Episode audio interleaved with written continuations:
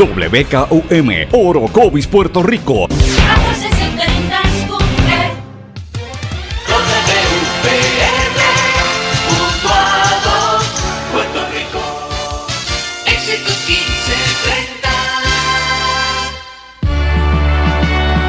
Transmite WEXS Patillas Guayama. XXX 61. Escuchas WMDB desde Fajardo, Puerto Rico, a través del 1480M y a través de www.el1480.net.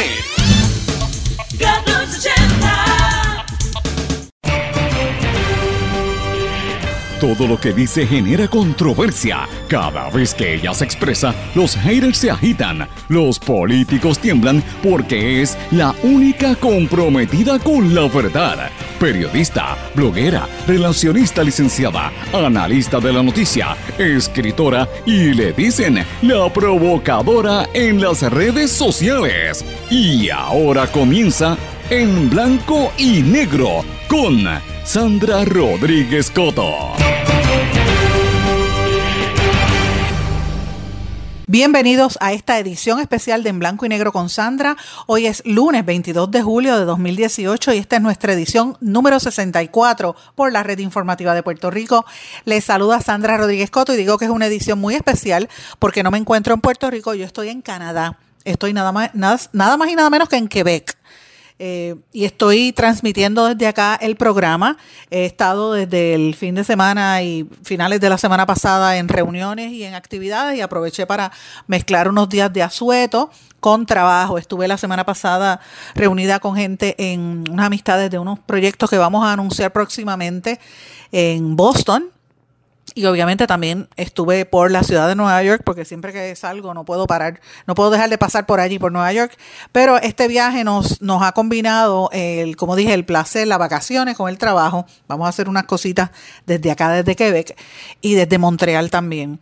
Que es interesante porque nos da una perspectiva. A veces uno tiene que alejarse un poco del meollo de lo que está pasando en Puerto Rico para mirar desde otra perspectiva. Yo estoy en, en una serie de, de giras, ¿verdad? Con compañeros de diferentes países de América Latina y de los Estados Unidos.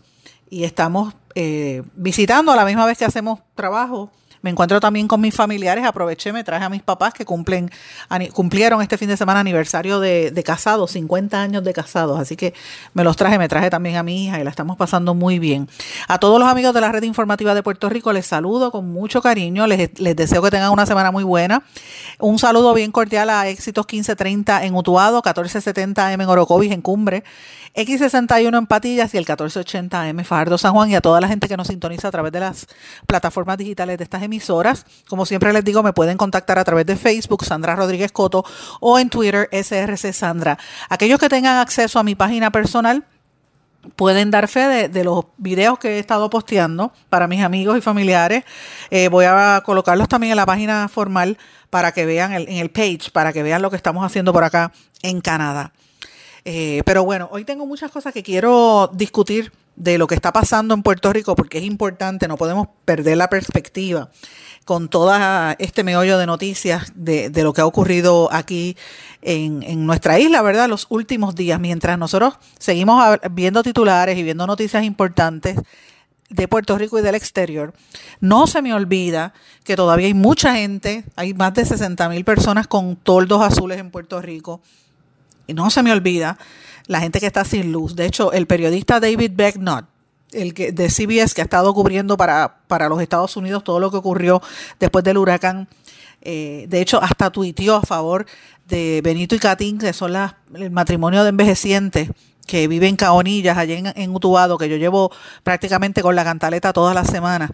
Y por eso es que yo hago este tipo de esfuerzo para comunicarme con ustedes, amigos, porque a veces se olvida uno piensa que en el día a día, pues mira, volvimos a la normalidad, los titulares y el dime y entre los partidos políticos y la misma cosa de siempre, los memes y los relajos. Y se olvida uno de que uno tiene al, lado un vecino, un hermano, un amigo que le está pasando todavía a estas alturas muy mal. Y eso es inaceptable, es, es inhumano y a mi juicio es criminal que esté pasando gente tanta necesidad y eso que todavía no han empezado a apretar la Junta de Control Fiscal, las situaciones que nos esperan, eh, que a veces meten mucho miedo.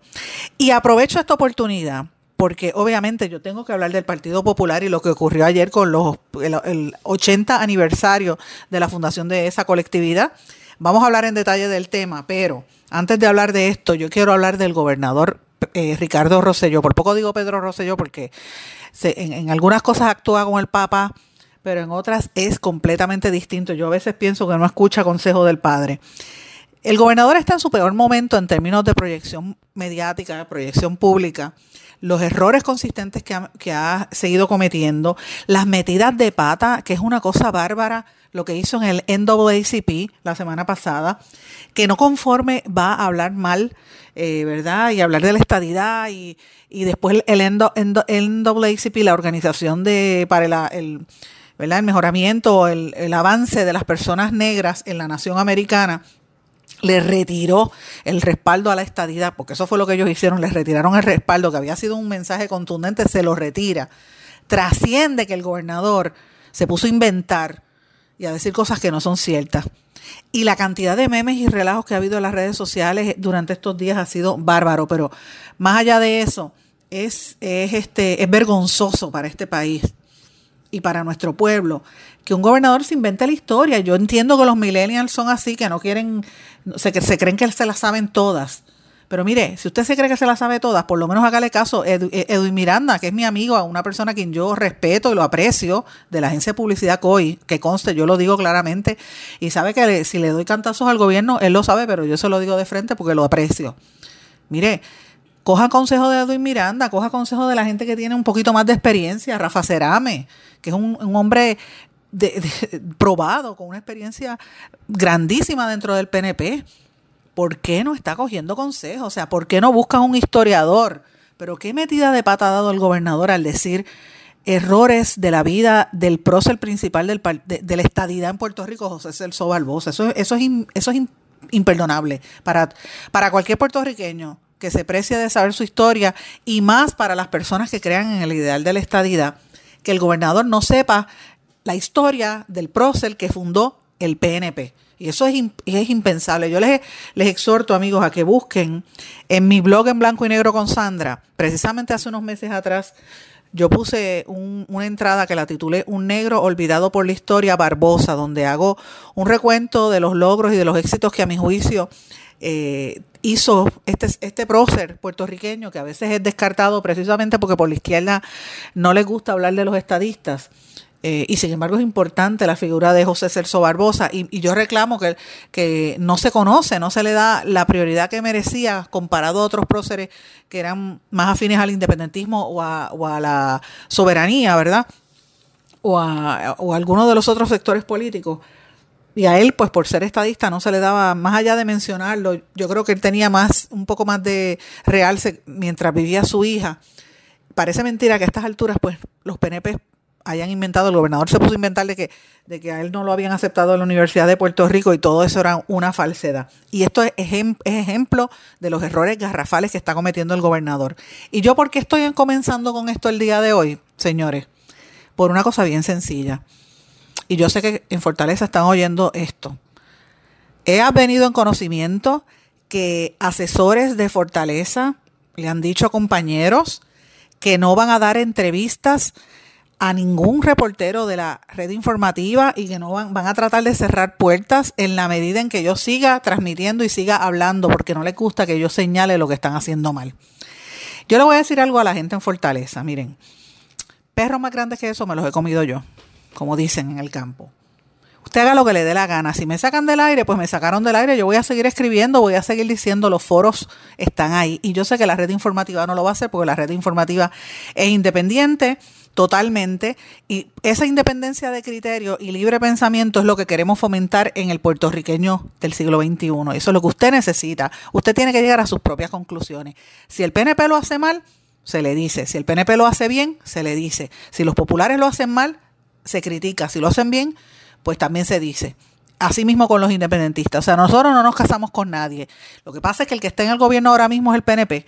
Y si lo está haciendo mal, hay que señalárselo. Y cuando yo digo que lo está haciendo mal es porque todavía al día de hoy hay gente pasando necesidad después del huracán. Y por eso es que nosotros hacemos estas reacciones y por eso es que nosotros hacemos la fiscalización adecuada, máxime cuando los medios corporativos en Puerto Rico no están haciendo el trabajo que deberían hacer porque para eso tienen los recursos. Tenemos que venir nosotros desde los medios regionales a hacer la defensa adecuada y la defensa justa por el derecho que usted tiene como puertorriqueño a enterarse. Nosotros en los medios regionales y en los medios alternativos y medios como el Centro de Periodismo Investigativo, los medios regionales en, el área norte, en el este, en el sur y las emisoras de radio. Son los que estamos dando la cara por el pueblo de Puerto Rico, porque nuestro trabajo al hacer, en mi caso, el análisis político, que es lo que trato de hacer, y la conversación que trato de entablar con ustedes es para eso, para que usted llegue a sus propias conclusiones. Yo no le voy a cambiar su percepción, no, no, voy no pretendo que usted cambie partido político, porque eso no es el objetivo de este programa.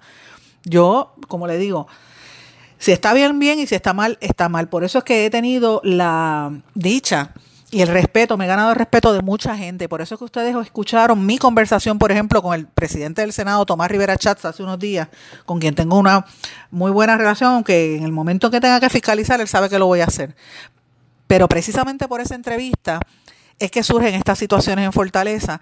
Yo pregunto, ¿cuál es el problema que tiene Fortaleza con Tomás Rivera Chats? Yo no tengo nada que ver ahí. Yo no tengo absolutamente nada que ver ahí y voy a seguir fiscalizando si lo hace mal.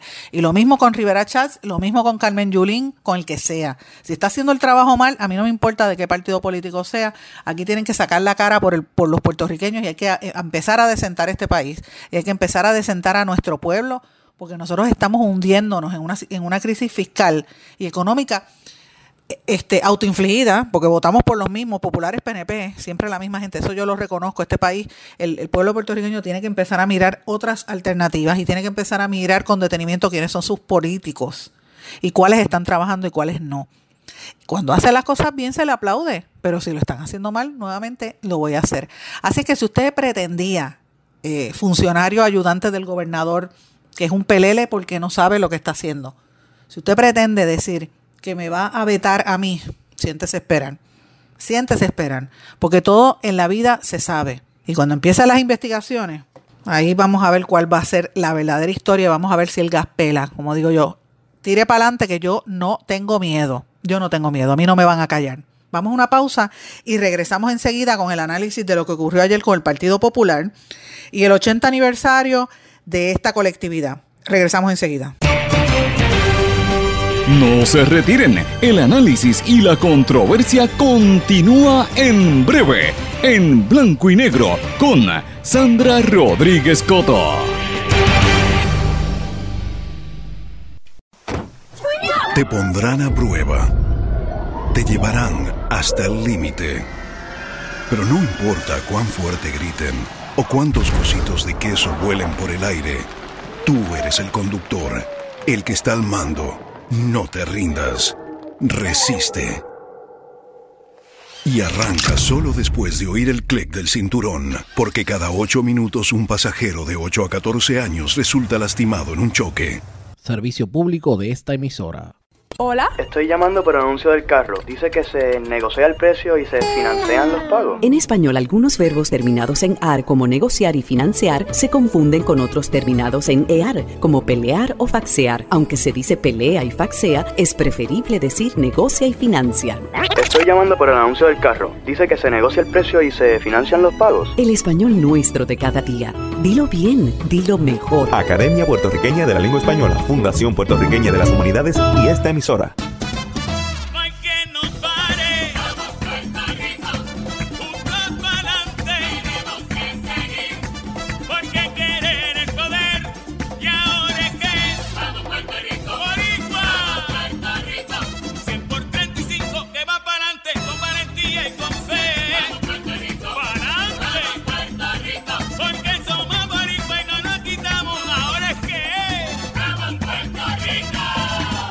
Hay más de 100.000 perros desamparados en las calles de Puerto Rico.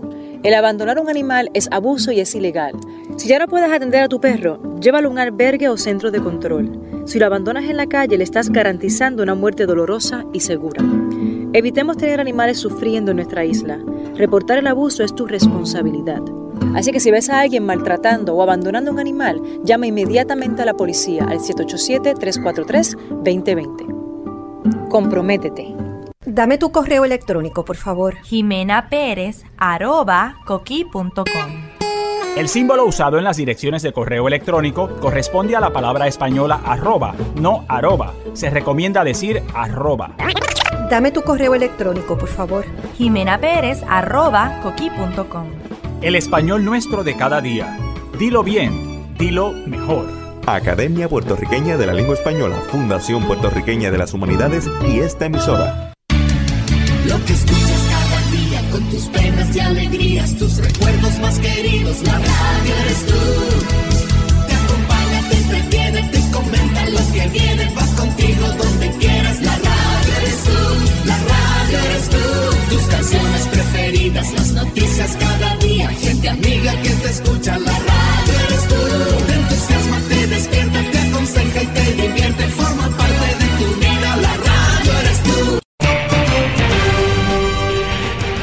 Ya regresamos con el programa de la verdad en blanco y negro con Sandra Rodríguez Coto. Y de regreso a esta edición especial de En Blanco y Negro con Sandra, edición especial desde Quebec, Canadá. Y amigos y amigas que me están sintonizando, yo quiero pintarle un poco la escena, el cuadro de lo que estoy mirando. Estoy sentada frente a una amplia plaza con unas vistas espectaculares, una arquitectura impresionante en el centro de esta ciudad amurallada de Quebec. Acabo de escuchar unos músicos que estaban interpretando unas melodías preciosas al aire libre, tocando primero con una pequeña banda, luego tocando eh, trompeta, había un solo de trompeta majestuoso. Y esto es maravilloso. Siento como si estuviera caminando por Montmartre en, en, París, en alguna de las calles de París. Esto es bello aquí. Aparte de que la, el ambiente, ¿verdad? Porque hablan francés, francés es su primer idioma inglés es el segundo idioma. Y tengo que decirles algo, el, el, escenario es perfecto.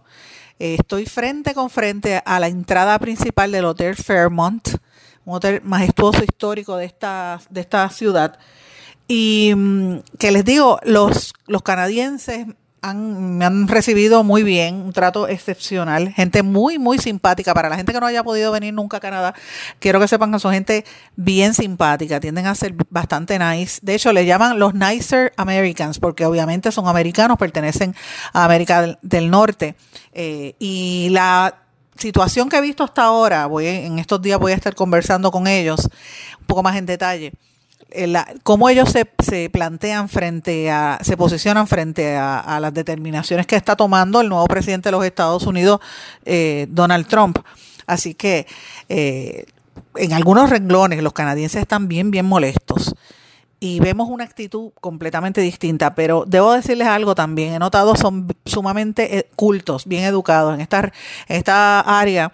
Eh, inglés es el segundo idioma, ellos tienden a ser bien regionalistas, muy amantes de su francés, pero cuando uno habla español es, tienden a, a buscar la, buscarte la vuelta y siempre te, incluso te tratan de hablar en tu idioma, así que es fabuloso. Y este, les presento este entorno porque es importante que miremos lo que está pasando alrededor del mundo. Y a veces uno en Puerto Rico no, eh, ¿verdad? se siente que vive en, en, vivimos en una isla, obviamente, pero nos aislamos como, como sociedad de lo que ocurre en nuestro entorno y en nuestro alrededor. Muchas cosas políticas, muchas cosas de índole económica que de alguna manera u otra deberíamos estar emular, emulando. Y mientras hablamos de eso, pues obviamente tengo que traer a colación el tema del Partido Popular Democrático, que ayer conmemoró el 80 aniversario de su colectividad y de cómo fue que se fundó esta, esta colectividad y, y obviamente fue una fecha significativa. Para todos los que nos están sintonizando, les recomiendo que busquen en noticel.com, como todos los domingos publico una columna de algún tema y en esta ocasión la titulé eh, Tener 80 años, 80 años es vejez, fue el título. 80 años es vejez. Y para mí, ¿verdad? No es menospreciando a las personas mayores, todo lo contrario, yo pienso que en un envejeciente, a mí asocia esa figura con la figura del Partido Popular.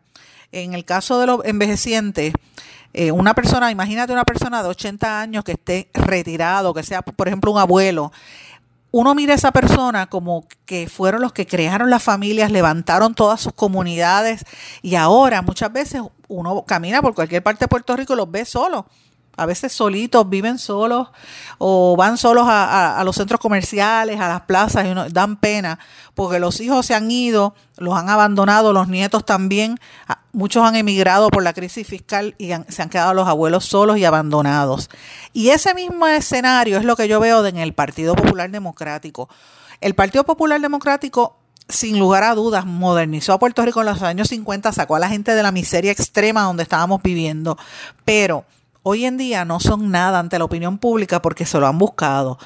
En este momento, ellos conmemoran los 80 años de su fundación en, el, peor momento donde tienen la credibilidad más, este, por el piso, así como yo los veo, eh, con un gobierno federal que prácticamente ha desenmascarado la colonia, ha desenmascarado la mentira que fue el Estado Libre Asociado que se le vendió al pueblo de Puerto Rico y ahora mismo un, gobierno federal que golpea inmisericordia a la constitución de Lela. No hay un proyecto real ni, ni hay un proyecto consistente con las necesidades del puertorriqueño del siglo XXI. Yo no lo veo en el Partido Popular. Y encima de eso tú ves una serie de figuras políticas que a dos años de las elecciones ya están buscando eh, dónde posicionarse, se disputan el liderato para tratar de definir un partido que no es. Es algo que no existe, es otra cosa. Y para mí ese es el principal problema que tiene el Partido Popular Democrático y los populares. Yo digo, es como el alcohólico o como el adicto, que no reconoce que tiene la enfermedad para empezar a curarse. Y en ese sentido, ayer el, el ex gobernador Rafael Hernández Colón dio un mensaje bastante largo eh, lo colocaron en las redes sociales, donde habla un poco de eso, en eso yo puedo coincidir con él. El problema que yo no puedo coincidir con Hernández Colón es porque eh, el PPD no tiene un proyecto y ese proyecto no puede ser eh, mantener la colonia, mantener el estatus actual, que no es lo que los americanos quieren ni les interesa. Si el PPD no se define, vamos a seguir en este, en este meollo por mucho más tiempo. ¿Por qué le digo esto? Porque el problema de indefinición y de inestabilidad ante la realidad de que los Estados Unidos no quieren moverse en el tema del estatus, ni quieren moverse en el tema de, de, resolver las necesidades que tiene el puertorriqueño promedio, que por eso es que se están yendo cada día más eso no es exclusivo de los populares, eso también le pasa al PNP. el PNP, por ejemplo, no reconoce que los americanos no les importa ni les interesa la estadidad para nada. Y el PIB ni se diga, el PIB está durmiendo de ese lado, esperando que la independencia le llegue por default. Pero en el caso del Partido Popular, como estamos en el contexto del 80 aniversario, yo les digo que esto es mucho más crítico. Héctor Ferrer anunció hace unas semanas atrás que iba a comenzar lo que llamó un periodo de reflexión, con la esperanza de que al final la gente se se entusiasme y se reactive. Lo está mirando desde el punto de vista electoral, electorero de cada cuatro años, mirando, mira, la gente está tan descontenta con, con que este es el momento de organizarnos, pienso yo que él lo ve así. Él designó al senador Aníbal José Torres para que haga ese autoestudio de todos los sectores, incluyendo personas que no pertenecen al Partido Popular, para descifrar cuál debe ser el futuro de la pava. Y eso es bien sencillo. Busque los, los periódicos, escuche la radio. Llevamos décadas hablando de este tema. El duro, el, problema para mí, que es lo más duro que tiene que enfrentar el Partido Popular, es que tiene que definirse entre si va a ser estadista light, si va, si va a ser independentista light, o si quiere ser happy colonialist, básicamente. Mantenerse como, como colonizado, pero el liderato tiene miedo a decirlo. ¿Y cómo yo lo veo? Mira, estamos en un momento donde tú tienes un montón de personas que ya están con el cuchillo en la boca, salivando, buscando el puesto de la gobernación. Tienes a Carmen Yulín Cruz del ala izquierdista y soberanista, que ya viene así y deshace, eh, ha tenido sus altibajos, pero todo el mundo sabe que ella no, aunque ella dice que es popular, ella, pues, eh, y se maneja muy bien en el inglés, indiscutiblemente, pues tiene un historial ahí un poquito feo, porque en San Juan no ha hecho muchas de las cosas que prometió y evidentemente ella está detrás de una candidatura y a veces uno pensaría que ya no está afiliada, que no está cerrada a la posibilidad de mantenerse fuera del Partido Popular. A lo mejor ella crea otra estructura eh, y me parece interesante esa dinámica del junte de, mujeres que está ella, la Alexandra Lúgaro, una, una papeleta Yulín Alexandra Lúgaro sería interesante y, e incluso en algunos sectores ya eso se está planteando. En la otra esquina Tú tienes al mismo Héctor Ferrer, que está velando Guira desde hace muchos años, esperando que lo posicionen para la candidatura a la gobernación. Eh, tienes por otro lado al ex senador Roberto Prats, que viene con el respaldo de los de Hernández Colón y de todos esos sectores. Roberto Prats hay gente que le llama desde que desde siempre eh, casi estadista, porque pues tiene vínculos como fue presidente muchos años del Partido Demócrata y también ha salido el nombre del ex secretario de Hacienda Juan Zaragoza, que muchas veces la gente ha planteado que podría ser candidato. También pulula por ahí Eduardo Batia, que hubo hasta un intento de, posicionarlo a él como posible candidato. La semana pasada el alcalde de Comerío, José Santiago, pues dijo que se ponía disponible, se hacía disponible, y mucha gente pensaba que es que él se hacía disponible para, para la legislatura, pero otros dicen que no, que es para la gobernación evidentemente lo que él está tratando de hacer una estrategia para hacerle el camino a la, a la, candidatura de Carmen Yulín y, y, tratar de convencer a los populares que no son soberanistas a que voten por ella. Evidentemente el Partido Popular se encamina hacia una primaria. Hay figuras que uno no los ve como si fuese un candidato a la gobernación, como Tatito Hernández, por ejemplo, que podrían servir, y el mismo eh, podrían servir como, como puente para tratar de, de limar asperezas y tratar de crear algo en ese partido. Pero la realidad es que cualquier efecto que ellos tomen, cualquier determinación que hagan, va a mantener el status quo, va a mantener eh, lo mismo de siempre. Y yo creo que es momento donde el Partido Popular tiene que empezar a definir, em, tiene que empezar a buscar unos reclamos más importantes de qué es lo que tiene, de qué manera va a responder para ayudar a los, al puertorriqueño que necesita trabajo, el puertorriqueño que necesita que le mejoren los servicios de salud, que necesita que le mejoren las condiciones de vivienda, las condiciones en general, y que necesita ayuda después del paso del huracán María. ¿Dónde están las ayudas de, del gobierno y del Partido Popular al respecto? Mira, yo de verdad sinceramente no sé. La amiga Wilda Rodríguez, periodista también, ha dicho que el Partido Popular ya no le sirve a Puerto Rico. Yo no, yo no llego a ese extremo. Yo pienso que todas las instituciones tienen eh, ¿verdad? su etapa de decadencia. Evidentemente el Partido Popular está en decadencia, pero puede enmendarse porque hay gente buena dentro del Partido Popular como las hay dentro del PNP y del PIB. O sea, siempre hay gente buena y hay gente que no sirve. Yo creo que el Partido Popular tiene que enmendarse. Ahora, yo estoy totalmente en desacuerdo con lo que dijo el gobernador, el ex gobernador Hernández Colón, de que no debemos tocar el tema del estatus, etcétera, porque vemos que Hernández Colón, en otras palabras, lo que está tratando es de revivir el muerto, está tratando de, mantener el status quo, está tratando de, de ¿verdad? De, mantener el issue colonial sabiendo que no hay una alternativa. En vez de ofrecer una, un proceso descolonizador real, quieren mantenerse como colonia perenne. Y, y ese es parte del problema. Eso tiene que pasar, eso tiene que cambiar. De lo contrario, el Partido Popular está abocado a seguir en su propia destrucción. Y como digo yo en mi columna del domingo, miren, no, no, no están mirando muy lejos. Los partidos políticos viejos están recibiendo golpes en todas partes del mundo. Miren lo que le pasó al Partido Demócrata en los Estados Unidos. El repudio fue tan grande que colocaron a este neofascista que es Trump en la Casa Blanca. En Francia pasó cuando los de la derecha le dieron la victoria al ex banquero Emmanuel Macron. En Reino Unido, mire lo que está pasando con el Brexit.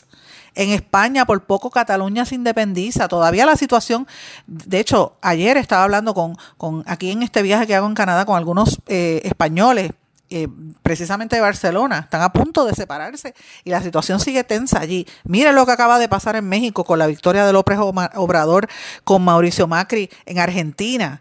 O sea, aquí tenemos ejemplos de lo que ha pasado y tenemos que tener conciencia de que las últimas elecciones el, electorado votó cambió el, paradigma y ese mensaje que dio con el lanzamiento, la creación de, de, Alexandra Lúgaro como la tercera fuerza política. Yo no me refiero a ella como individuo, me refiero al, hecho de que han cogido alguien que no venía de la estructura política. Lo mismo con Vargas Bidot, que fue el más votos que sacó, y a Manolo Sidre. Así que el Partido Popular no se puede sentar en los laureles, volver a hablar del estatus, porque va a ser anacrónico, a la gente no le interesa ese tema de, de mantenerse como colonia, lo que quieren son soluciones a sus problemas. Vamos a una pausa y regresamos enseguida en blanco y negro con Sandra. No se retiren, el análisis y la controversia continúa en breve, en blanco y negro, con Sandra Rodríguez Coto.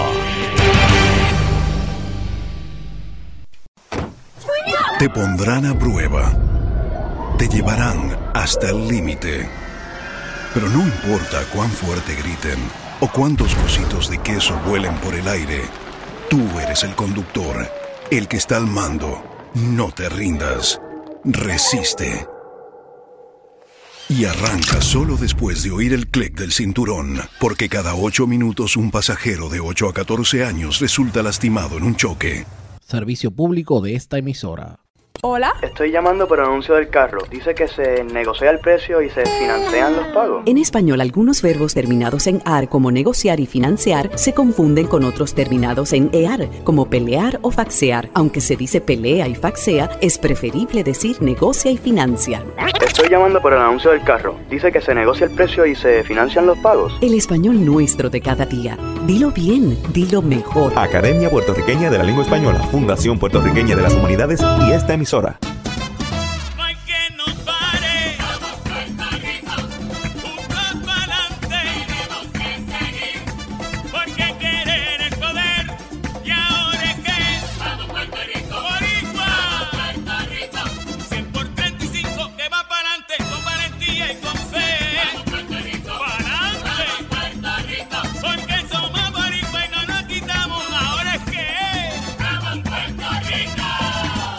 Hay más de 100.000 perros desamparados en las calles de Puerto Rico.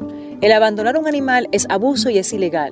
Si ya no puedes atender a tu perro, llévalo a un albergue o centro de control. Si lo abandonas en la calle, le estás garantizando una muerte dolorosa y segura.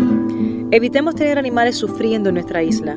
Reportar el abuso es tu responsabilidad.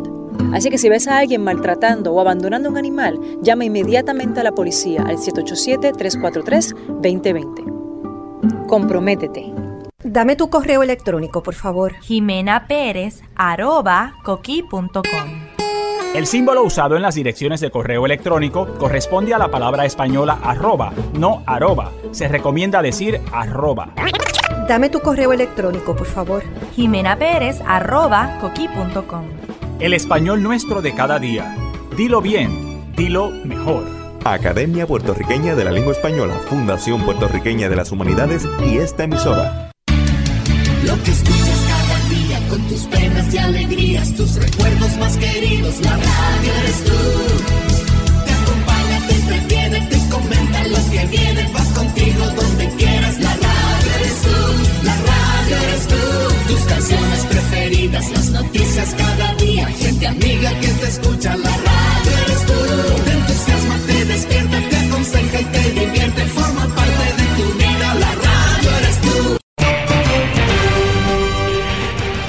ya regresamos con el programa de la verdad en blanco y negro con Sandra Rodríguez Coto.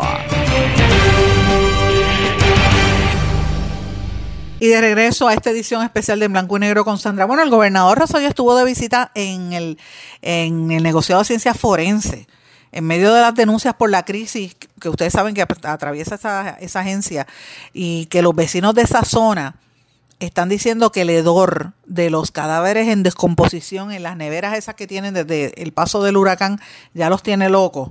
Cuando ya la gente no puede más nada, más, más, no puede aguantar más. Y esto ha trascendido a nivel público. Entonces es que el gobernador da la vueltita por allí, nada más y nada menos que con el secretario de, Seguridad Pública, Héctor Pesquera. Obviamente ellos emiten un comunicado de prensa. La pregunta es, ¿por qué no lo hicieron antes? ¿Por qué esperar a que eh, reviente la crisis para entonces reaccionar? Eso es parte del problema de lo que estoy diciendo y todo eso abona al problema de credibilidad que tiene el gobernador y su administración, que dice una cosa y después actúa de una manera distinta. Por otra parte, el expresidente del Senado, el senador Eduardo Batia, anunció que va a declarar ante el, ante el Comité de Recursos Naturales que preside Rob Bishop allá en la Cámara de Representantes Federal el, eh, Bishop, como ustedes saben, ha estado bien, bien pendiente al tema de la deuda y en particular a la crisis que está pasando la Autoridad de Energía Eléctrica y evidentemente pues Batia eh, sabe que el Congreso está insatisfecho con la gobernanza en la Autoridad de Energía Eléctrica y quieren estar supervisando lo que va a pasar ahí porque hay que pagarle a los acreedores. Hay que estar atentos a lo que va a ocurrir ahí. El gobernador, por otra parte, esto es una noticia positiva, aprobó una ley eh, de hecho, dos proyectos de ley que buscan mejorar las coberturas de los seguros en Puerto Rico y establecer un marco regulatorio justo para la industria. Eh, y esto es en, ¿verdad?, atemperar las leyes para atender la preocupación que ha habido luego de, de lo lento que han sido el pago de las reclamaciones asociadas a los huracanes. Eh, él añadió que los próximos días van a estar presentando medidas que hagan justicia, aunque no estén satisfechos con la respuesta de las aseguradoras. Esto es parte de lo que eh, anunció el gobernador. Así que estos son, como vemos, algunos de los eventos más importantes de la semana. Me parece que el gobernador, eh, de, la semana no, de los últimos días, el gobernador todavía tiene mucho que, explicar sobre, sobre el gasto de la guagua esta que fue o sea, que prácticamente se la regalaron, que todavía no ha llegado, pero los 250 mil dólares que bien se pueden utilizar para darle salarios a los maestros y para otras cosas, cuando aquí están cerrando escuelas, todavía él tiene que explicar, dar unas explicaciones ahí que yo no las he visto y, y es importante que las estén dando porque, señora y señores que me estén escuchando, usted que esté en su casa, que se tienen, o que esté en la oficina y se tiene que chaval trabajando, y ganarse, posiblemente tiene tres part-times. Como el, el secretario del de, trabajo dijo que habían bajado las, las cifras del desempleo. Pues mira, me pregunto si esas cifras contabilizan el subempleo, porque ahora mismo la gente tiene dos y tres part-time para poder sobrevivir. Ese es el tipo de cosas que nosotros necesitamos respuesta, no solamente del gobernador, sino también del resto de los políticos y no las estamos escuchando. Así que esos son temas que me parece importante y cuando nosotros hacemos el señalamiento es por eso, porque la gente la está pasando muy mal, mucha gente está, la ve difícil, no, no ve trabajo en el horizonte y estas son las cosas que pues uno no las entiende. Bueno, vamos a hablar un poco sobre temas de otros asuntos. Quiero hablar de varias noticias que están ocurriendo en los Estados Unidos importantísimas. El gobierno de los Estados Unidos publicó documentos sobre un ex asesor de Trump. Empiezan a salir las filtraciones. Esto está bien feo. Eh, pero yo no sé cómo es posible que, Trump es como un gato, lo tiras y cae parado. Este, es una cosa increíble, como ese hombre se, la, se, se escabulle. Y mientras la economía siga moviéndose, Trump va a seguir ahí.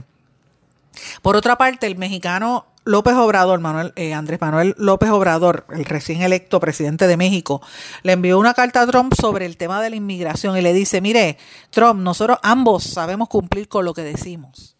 Y él le propuso a Trump un plan para frenar la migración hacia los Estados Unidos. El mandatario electo mexicano presentó una propuesta integral que involucra a ambos países, a los países centroamericanos y a México y a Estados Unidos, porque parte del problema que está eh, ocurriendo en los Estados Unidos con estas emigraciones masivas se debe a la situación que está pasando en Centroamérica, que como ustedes bien saben, desde que comenzó este espacio de en blanco y negro con Sandra, hemos venido analizando y discutiendo con ustedes porque es parte de nuestro entorno, es importante que sepamos lo que está ocurriendo en toda esa región, lo que está pasando en Nicaragua y esas dificultades que tienen a nivel interno, lo que está pasando también en Guatemala y en El Salvador, particularmente con la situación de, la violencia y la cantidad de muertos que está ocurriendo allí, pues son temas importantes. Evidentemente también hay que añadirle el, tema de la, de la violencia y la, el tema del narcotráfico en México que ha producido en los últimos años sobre 115 asesinatos de políticos electos, que en cualquier otra parte del mundo eso sería un escándalo de grandes proporciones y aquí pues parece como que no, como si no pasara. Eh, esto yo lo atribuyo, ¿verdad? Esto es una hipótesis mía, pero atribuyo que eso responde a estas novelas del cartel de, de los sapos y todas estas cosas de los narcotraficantes que la gente se los cree y se come esos cuentos. Pues para que ustedes sepan, el presidente electo López Obrador propuso la, creación de un fondo de desarrollo que sería destinado a, combatir la pobreza como una de las raíces de la problemática migratoria. Él envió la propuesta al secretario de Estado Mike Pompeo y también dice que involucraría a los países centroamericanos. Y, y cito, si este plan en este plan participamos todos, podríamos reunir una importante cantidad de dinero, escribió López Obrador, según eh, se cita, nos esforzaremos para que encuentren trabajo en sus lugares de origen. Según la propuesta, cada beneficiario aportaría al fondo migratorio de acuerdo a la dimensión de su economía y el 75% de los recolectados se destinaría a financiar proyectos de generación de empleo, mientras que el restante 25% a la seguridad y al control fronterizo. A inicios de mes, Ustedes recordarán que López Obrador había dicho que iba a lograr un acuerdo integral con Trump. Y dice, ambos sabemos cumplir con lo que decimos. En otras palabras, le está presentando un proyecto bastante socialista al mandatario norteamericano. Y hablando del mandatario norteamericano, el gobierno estadounidense anunció esta semana la entrada en vigor de la nueva política de venta de armas convencionales. CAT, por sus siglas en inglés, un documento del que apenas se sabe con certeza y cuyo principal objetivo es potenciar a la industria de un sector que Estados Unidos lidera hace muchos años. El nuevo documento del Departamento de Estado, que enmienda el presentado por la anterior administración en el año 2014, establece tres objetivos. Uno, dar prioridad a la competencia estratégica. Dos, crear un clima propicio para cerrar las operaciones de venta de armas. Y tres, reorganizar el modelo de negocio para aumentar su éxito. En otras palabras, él sigue para adelante con su política de armas. El NRA, la, la Asociación de Rifle, National Rifle Association, que, que, brega, que es el cabildero principal de las armas, eh, evidentemente en esto lleva la delantera, la delantera. Y a nivel de las noticias locales, globales, quiero eh, destacar una serie de temas interesantes. La tercera reunión de ministros de finanzas del G20 terminó en Buenos Aires, Buenos Aires con un llamado a intensificar el diálogo y las acciones para mitigar los riesgos de la economía y fortalecer la confianza dado que los líderes admitieron un aumento en las tensiones comerciales. Obviamente ese aumento está ahí por la situación de Trump. En Nicaragua, el senador norteamericano, el estadounidense Marcos Rubio, eh, de ascendencia cubana, alertó del riesgo de una guerra civil en Nicaragua y este influyente senador estadounidense dijo que esta guerra civil es real y cargó contra el gobierno del presidente Daniel Ortega por haberse manchado las manos de sangre con la represión tan fuerte que lleva ya 351 vidas. La posibilidad de una guerra civil en Nicaragua es real, indicó Rubio, miembro del Comité de Asuntos Exteriores del Senado, en una entrevista con el programa State of the Union de la cadena CNN. Precisamente en Nicaragua.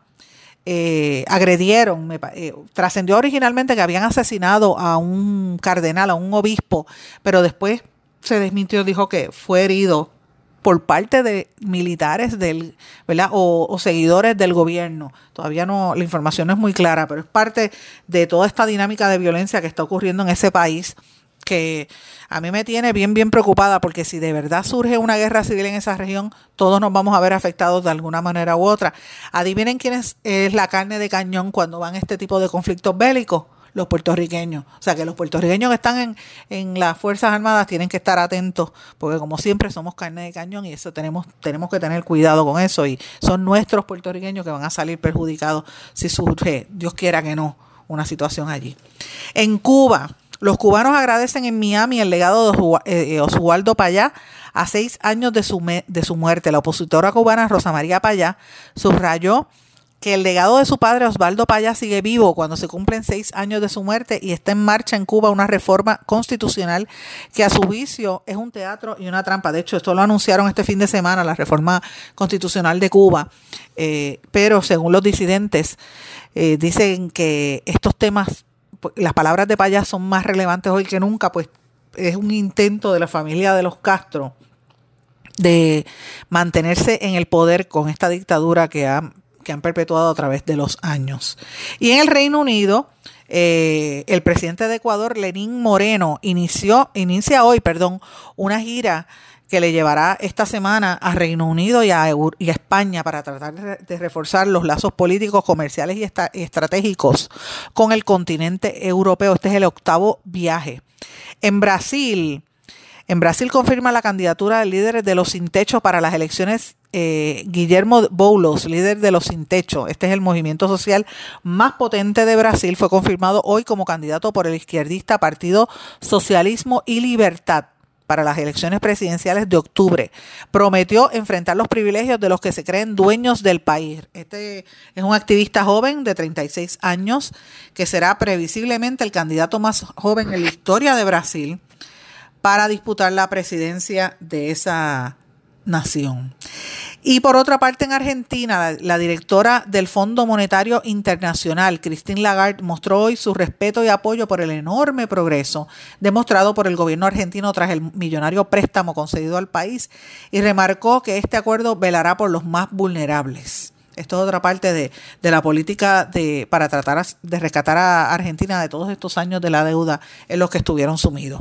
Así que como ven, les he dado un panorama de algunas de las noticias más importantes a nivel de Estados Unidos y a nivel del resto del mundo. Vamos a una pausa y a nuestro regreso vamos a hablar un poquito sobre Puerto Rico y el impacto de otras cosas en la región. Vamos a la pausa.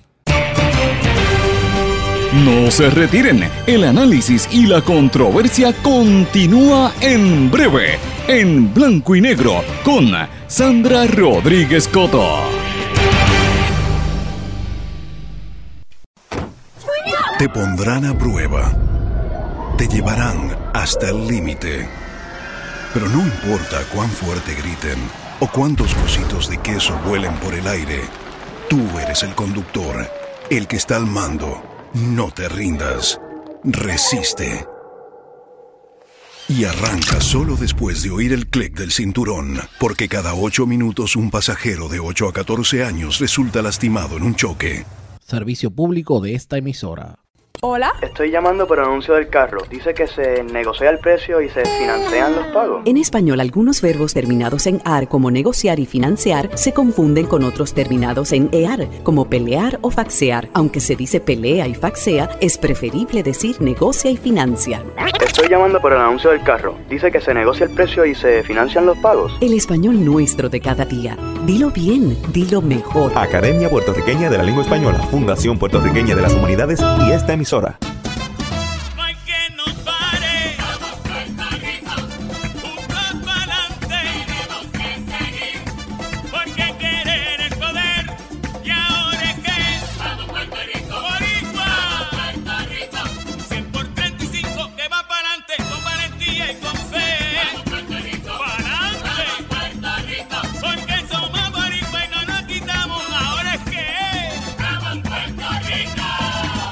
Hay más de 100.000 perros desamparados en las calles de Puerto Rico.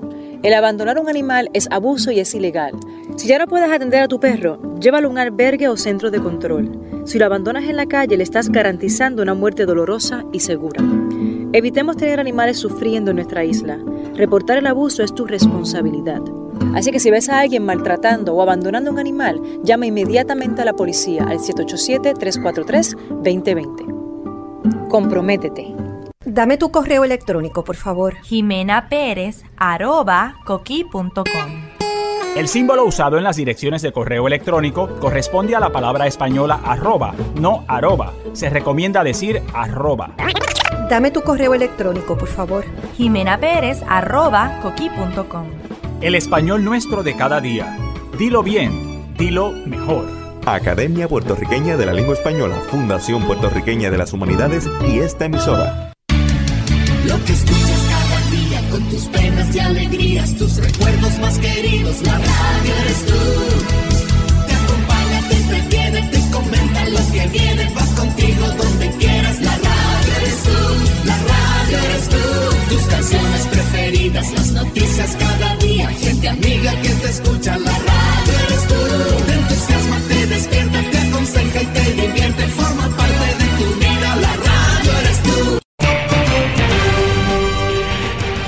ya regresamos con el programa de la verdad, en blanco y negro, con Sandra Rodríguez Coto.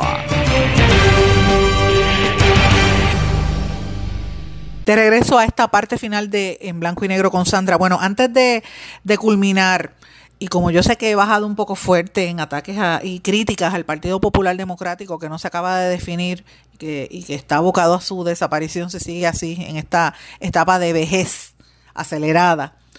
Y, las críticas que le he hecho al gobernador Ricardo Rosello y a su administración, por lo que pues todo el mundo sabe qué está pasando y las mentiras que le dice al pueblo. A pesar de todos eso, esos ambientes tan negativos, debo decirles que estoy bien contenta. Hemos recibido tantas buenas noticias a través de los jóvenes que nos están representando, estos atletas que son gloria para Puerto Rico allá en, en los Juegos en Barranquilla. O sea, hemos oro y plata en cantidad. Hemos recibido en tenis de mesa oro y plata, hemos recibido medalla también de oro en, en Taekwondo. Esta muchacha de Crystal Weeks eh, ha hecho una un trabajo extraordinario. Eh, Andrea Paola, la otra, en gimnasia, que se ganó esa medalla de plata. Y así sucesivamente en Taekwondo. Todos los jóvenes nos están representando dignamente y demuestra el valor y la importancia del Comité Olímpico de Puerto Rico en respaldar a estos atletas de alto rendimiento que nos honran y nos ponen el nombre de Puerto Rico bien en alto en esos foros deportivos. Y yo quiero pues felicitarlos desde mi espacio aquí a través de, las ondas radiales y de, y de ¿verdad? las plataformas digitales. Darle las gracias porque el esfuerzo que tienen es grande. Y también a, a, la amiga Sara Rosario y al equipo, a su equipo allá en, en el Comité Olímpico que están sacando la cara por Puerto Rico. Pero bueno, también tengo una noticia positiva y, bien bonita, eh, porque conozco a las personas que están involucradas en este proyecto de tratar de revivir la marca del ron barrilito, el ron más antiguo registrado en Puerto Rico.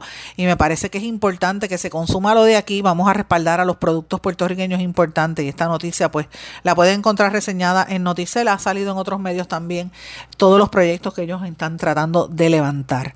Eh, otra noticia que me parece también importante del dramaturgo, productor y actor puertorriqueño Lin Manuel Miranda, que saben que se nació y se crió en los Estados Unidos, pero él es puertorriqueño y, así se define y así es que es cada vez que, puede.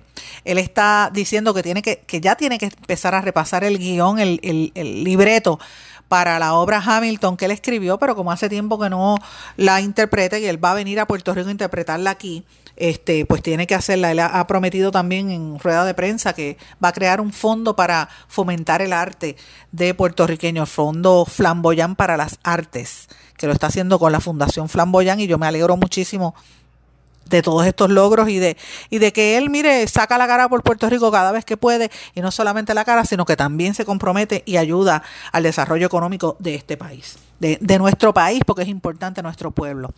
Y por otro lado, quiero cambiar un poco el tema antes de terminar el programa de hoy, y quiero traer un tema de naturaleza internacional, porque como estoy por acá por Canadá, aunque ustedes no lo crean, esto es uno de los temas que se está discutiendo muchísimo aquí en esta nación de, de América del Norte, the Nicer Americans, como le, como le llaman algunos de ellos, pero que está creciendo como una potencia importante a nivel económico por las políticas de apertura a la inmigración que tiene el primer ministro Justin Trudeau, por las políticas de apertura a la a la, por ejemplo, al mercado del cannabis medicinal eh, y otras cosas que son polémicas en, en otras partes del mundo y uno lo compara con lo que está haciendo el presidente Trump de cerrar fronteras y de cerrar mercados y de mantenerse, mirar hacia adentro, no mirar hacia afuera y, el contraste es grande.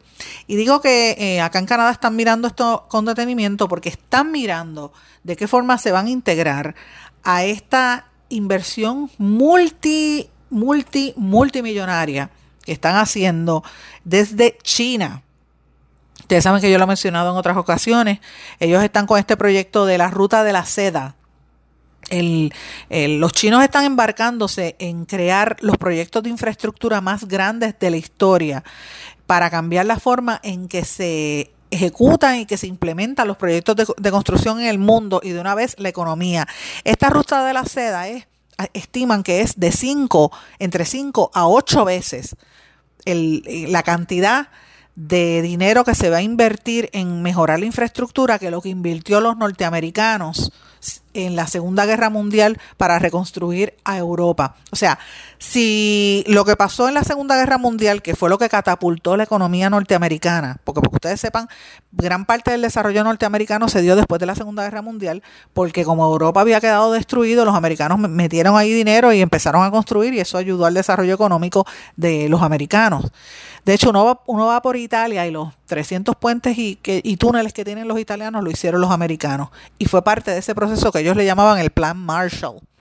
Pues eh, hace unos años, ya van como cinco años que, o más, en, que han estado estas eh, conversaciones. China, China es el que está liderando esta, este proyecto junto a Rusia y a otros países del continente asiático, los chinos están tratando de quedarse con el mundo y están poco a poco comprando y buscando inversiones económicas en diferentes partes y, y uno de los proyectos este, principales es este, que ellos están tratando de crear a través de la infraestructura el desarrollo económico y potencial de eh, el potencial eh, humano de su, de su nación. Este ambicioso plan, ellos lo habían lanzado en el año 2013. Supuestamente el objetivo es que toda la población de China se conecte a 70 países a través de una red de enlaces terrestres y rutas marítimas. O sea, ellos van a hacer como unos puentes y unas construcciones, una carretera para que todo el mundo se conecte. ¿Dónde están los Estados, eh, los Estados Unidos y Europa en ese mercado? Pues mira, no sé, yo el año pasado cuando estuve en Europa, ese era el tema. Yo estuve allí eh, durante casi un mes y en, Francia estuvo Putin en aquel momento de visita, eh, Obama y estuvo también, eh, y Trump, ambos estuvieron de visita en diferentes partes de Europa, coincidieron con los, yo coincidí con los viajes de ellos, debo decir. Donde quiera que yo iba, desde el año pasado, ese era el tema grande de discusión en Europa. ¿Dónde quedaba Europa en este proceso? Y los Estados Unidos, bien, gracias. Tú no ves este tema de discusión entre los temas del presidente Donald Trump. Es importante que esto se traiga a colación ahora, porque, perdón, tenemos que ver eh, hacia dónde es que se dirige la economía y los el desarrollo del mundo. Ellos, los chinos están tratando de construir unos ferrocarriles de alta velocidad eh, que van a, por ejemplo, están construyendo uno que le llaman el monstruo de hierro, que supuestamente va a ser el más rápido eh, en, el mundo con la ayuda de 64 ruedas, etcétera, va a ir una, una velocidad impresionante y va a tratar de conectar a China con Mongolia, con la parte interior de Mongolia. Eh, y van a tener cerca de 30 mil kilómetros de vías ferroviarias de alta velocidad para el año 2020. ¿Usted sabe lo que es eso? 30 mil kilómetros de, carretera, de vías ferroviarias para ese tren, es una cosa bárbara. También están cavando sobre 15 puentes clave y, cientos de túneles que están excavando para hacer rutas por ahí también comerciales. Eh, y esto pues es una situación que se va a, seguir mudando. De hecho, ellos están anticipando, porque para que ustedes sepan, China está incluso hasta construyendo carreteras en África. Mira qué cosa más increíble, los chinos. Y están haciendo eso como parte de esa ruta de la seda a un ritmo, en el caso, en el caso de, de África, es un ritmo de, la construcción del ferrocarril va a 700 metros por día, entonces que van a las millas. Y todo eso pues fomenta que se dé una dinámica de desarrollo económico que hasta este momento no la estamos viendo. Creo que la política de Trump de tratar de impulsar la, el desarrollo y la construcción de sus propios puentes y carreteras que están destruidas, me parece que responde un poco a esa esta situación, pero yo no lo he visto hablar de lleno en cuanto a esto. ¿Dónde queda Puerto Rico en este espacio? Pues mira, no lo sé. El gobernador Rosselló hace un tiempo atrás había estado invitando a unos chinos para que vinieran a invertir a Puerto Rico. Precisamente, eh, como mencioné la semana pasada, la compañía Wanda Group, que fue uno de los auspiciadores del Mundial, este, trabajaba o era representada por la firma de cabilderos de Manny Ortiz, eh, donde Manny Ortiz trabajó por muchos años y pues algunas personas dicen que por eso es que vino la invitación a, a Rosselló al, al, partido final del, del, fútbol, de la Copa de Fútbol. Pero bueno, sabrá, si, sabrá Dios si por ahí es el enlace. Rosselló sí trató de traer unos, unos chinos que iban a venir aquí a invertir, pero pues todavía no hemos visto los frutos de esta situación. Como digo siempre, el, ese, por eso es que traigo este contexto, porque nosotros no podemos permitir que ese tipo de cosas nos pase porque nos, dormimos en los laureles. Y Puerto Rico lleva muchos años dormido. Puerto Rico fue ejemplo en los años 50 y 60 del resto del mundo. América Latina venía aquí. Es más, la ciudad esa de Curitiba, que dicen que es la mejor, eh, una de las mejores planificadas en el mundo, se hizo basándose en los estudios hechos por los planificadores puertorriqueños. Los mejores estudiosos de toda América Latina venían aquí a aprender y nos han pasado por el lado y nosotros nos hemos dejado comer los dulces. Y no podemos seguir mirando estas cosas sin tomar acción, eh, porque estamos en un mundo globalizado y a veces por estar mirando solamente a Estados Unidos, pues no vemos mucho más allá y es importante que estemos orientados en cuanto a eso. Con esto los dejo por el día de hoy. No sigan antes de despedirme, darle las gracias por estar en sintonía. Muchas gracias por sus comentarios, por sus mensajes. Sé que estamos pegados, que nos están escuchando, que por eso es que a mucha gente le molesta, pero yo voy a seguir diciendo las cosas como las veo y la cosa como la veo no me guste o no le guste, yo lo digo, ¿verdad? No voy a cambiar, no me van a callar, aunque intenten hacerlo, no lo van a lograr. Que pasen todos un buen día, será hasta mañana en blanco y negro con Sandra. ¿Se quedó con ganas de más? Busque a Sandra Rodríguez Coto en las redes sociales o acceda a en blanco y